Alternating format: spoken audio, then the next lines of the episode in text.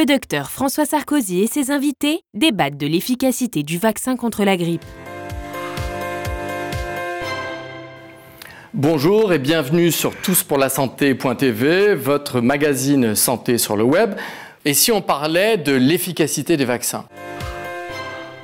On le sait tous, les Français se posent de très nombreuses questions sur l'efficacité de ce vaccin, des questions qui sont légitimes, avec un vrai scepticisme et même de nombreuses réticences. On les écoute.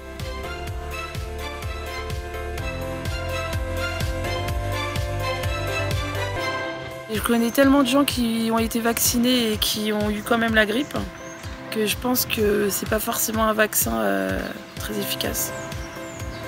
Ouais, une grosse grippe il y a quelques années, oui terrassé au lit pendant trois jours. J'ai un peu regretté de ne pas m'être fait vacciner. Et est-ce que vous vous faites vacciner depuis? Non. Euh, dans mes souvenirs, en fait, ma grand-mère, elle, faisait, euh, elle se faisait faire euh, prescrire le vaccin contre la grippe. Et je la voyais, en fait, les jours d'après, tomber malade. Donc pour moi, en fait, je suis pas pour, en fait. Est-ce que vous pensez que le vaccin, c'est que pour les vieux? Oui. Pourquoi? Parce que les vieux sont plus fragiles. Je me suis fait vacciner il y a 2-3 ans et euh, je suis quand même tombée malade après. Donc je sais pas trop quoi en penser vraiment. Oui, on entend souvent des personnes qui, disent qu'ils ont été vaccinés pour autant et ils ont chopé la grippe ou d'autres euh, maladies. Donc euh, il y a une question quand même. On voit bien que scepticisme est un faible mot. Alors quand on regarde les études internationales européennes, on a l'impression, on mentionne des chiffres de type 40% euh, d'efficacité. Alors, qu'est-ce qu'il en est? Bruno Lina, Serge Montero. Le vaccin contre la grippe, il n'est pas efficace à 100%. C'est sûr.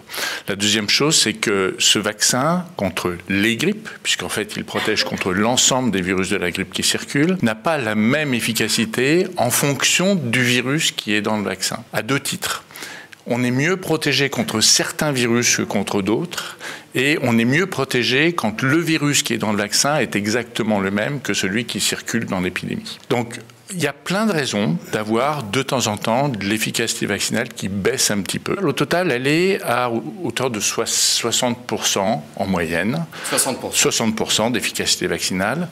Il faut bien comprendre que quand on dit qui a 60% d'efficacité vaccinale, on n'est pas en train de dire que 40% des vaccinés ont eu la grippe. C'est pas la même chose. Vous prenez deux populations de 100 personnes, vous exposez ces personnes à la grippe. Ceux qui ne sont pas vaccinés, 100% ont la grippe. Ceux qui sont vaccinés, seuls 40 ont la grippe. Donc c'est ça l'efficacité vaccinale. C'est comme ça qu'on la mesure. On sait bien que les vaccins euh, sont fabriqués chaque année pour essayer de coller le plus possible à la souche virale euh, de l'année. Mais est-ce qu'un seul vaccin peut être efficace sur plusieurs types de virus? Ou est-ce qu'il faut plusieurs types de vaccins différents? La production d'un vaccin, euh, d'un vaccin grippe est une course contre la montre. L'OMS détermine quelles sont les souches qui doivent être euh, mises dans le vaccin en février. Et nous avons depuis février jusqu'à environ euh, juin-juillet pour produire par campagne souche après souche. On ne produit pas les trois souches en même temps, on les produit l'une après l'autre. Euh, et puis après, nous reformulons ce vaccin et nous donnons le vaccin, final. Et c'est une vraie course contre la montre par rapport à un vaccin normal qui a un temps de production entre 18 et 24 mois. Ce sont des temps de cycle extrêmement longs. Là, nous sommes dans, derrière une, une course, un effort extrêmement particulier qui peut aussi expliquer parfois qu'il y ait des virus qui finalement circulent à l'époque de novembre-décembre, qui ne sont pas ceux que l'OMS avait prévu, avait, avait, prévu en février. Donc c'est bien l'Organisation mondiale pour la santé qui définit les souches virales, les virus contre lesquels vous devez euh, travailler. Comment protéger les patients fragiles et notamment les seniors à partir de leur entourage C'est ce qu'on appelle le cocooning. Nous avons été interrogés notre gériatre, le professeur Olivier Garin. Il n'y a pas d'alternative à la vaccination, qui reste encore une fois le seul moyen de prévention, efficacement prouvé. Mais le corollaire de la vaccination du sujet lui-même, euh, ce n'est pas vraiment une alternative, c'est plutôt d'y aller en plus, c'est la vaccination des soignants, car les soignants qui sont en contact avec les patients âgés doivent se vacciner pour protéger les sujets âgés. C'est ce qu'on appelle le cocooning. Pour les soignants, les soignants doivent bien comprendre qu'effectivement, ils doivent se protéger eux-mêmes, parce que la grippe, notamment dans sa forme sévère, peut tuer des patients même jeunes. Et donc les, soignants qui sont très exposés au risque euh, doivent penser aussi à eux, mais aussi évidemment et surtout à leurs patients, car ils sont des vecteurs de la grippe saisonnière.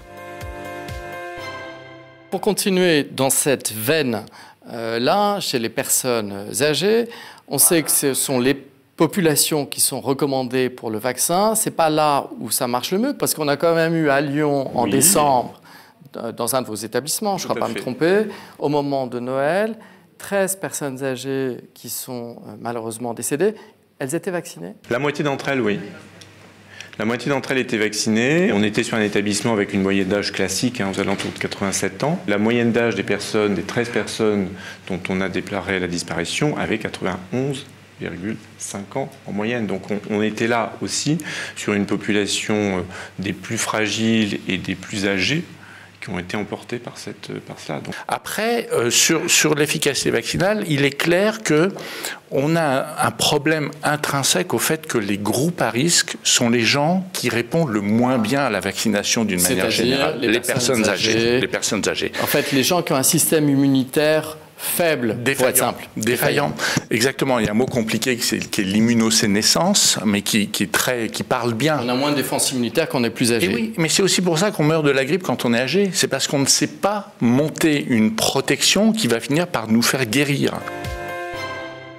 C'est remboursé ce vaccin seulement pour les patients qui font l'objet de recommandations. Est-ce que c'est remboursé pour l'entourage des personnes âgées ou des patients fragiles Alors pas en l'état. Je pense qu'il y a une politique à mener qui doit aller au-delà de, la population ciblée, qui dit la population à risque, pour les raisons que c'est une ambiance euh, globale qui permet de limiter euh, la transmission virale. Autrement dit, euh, quand on dit, selon des critères de l'Organisation mondiale de la santé, qu'il faut atteindre des couvertures vaccinales de 95% pour avoir une efficacité la, plus intéressante possible, et donc on rentre dans une population générale vaccinée. Voilà, c'est pour ça que je pense que cet encouragement-là est une ouverture du remboursement, ça pourrait être une recommandation. C'est une suggestion qu'on pourrait faire. Eh bien, c'est une suggestion qu'on pourrait faire. Merci beaucoup.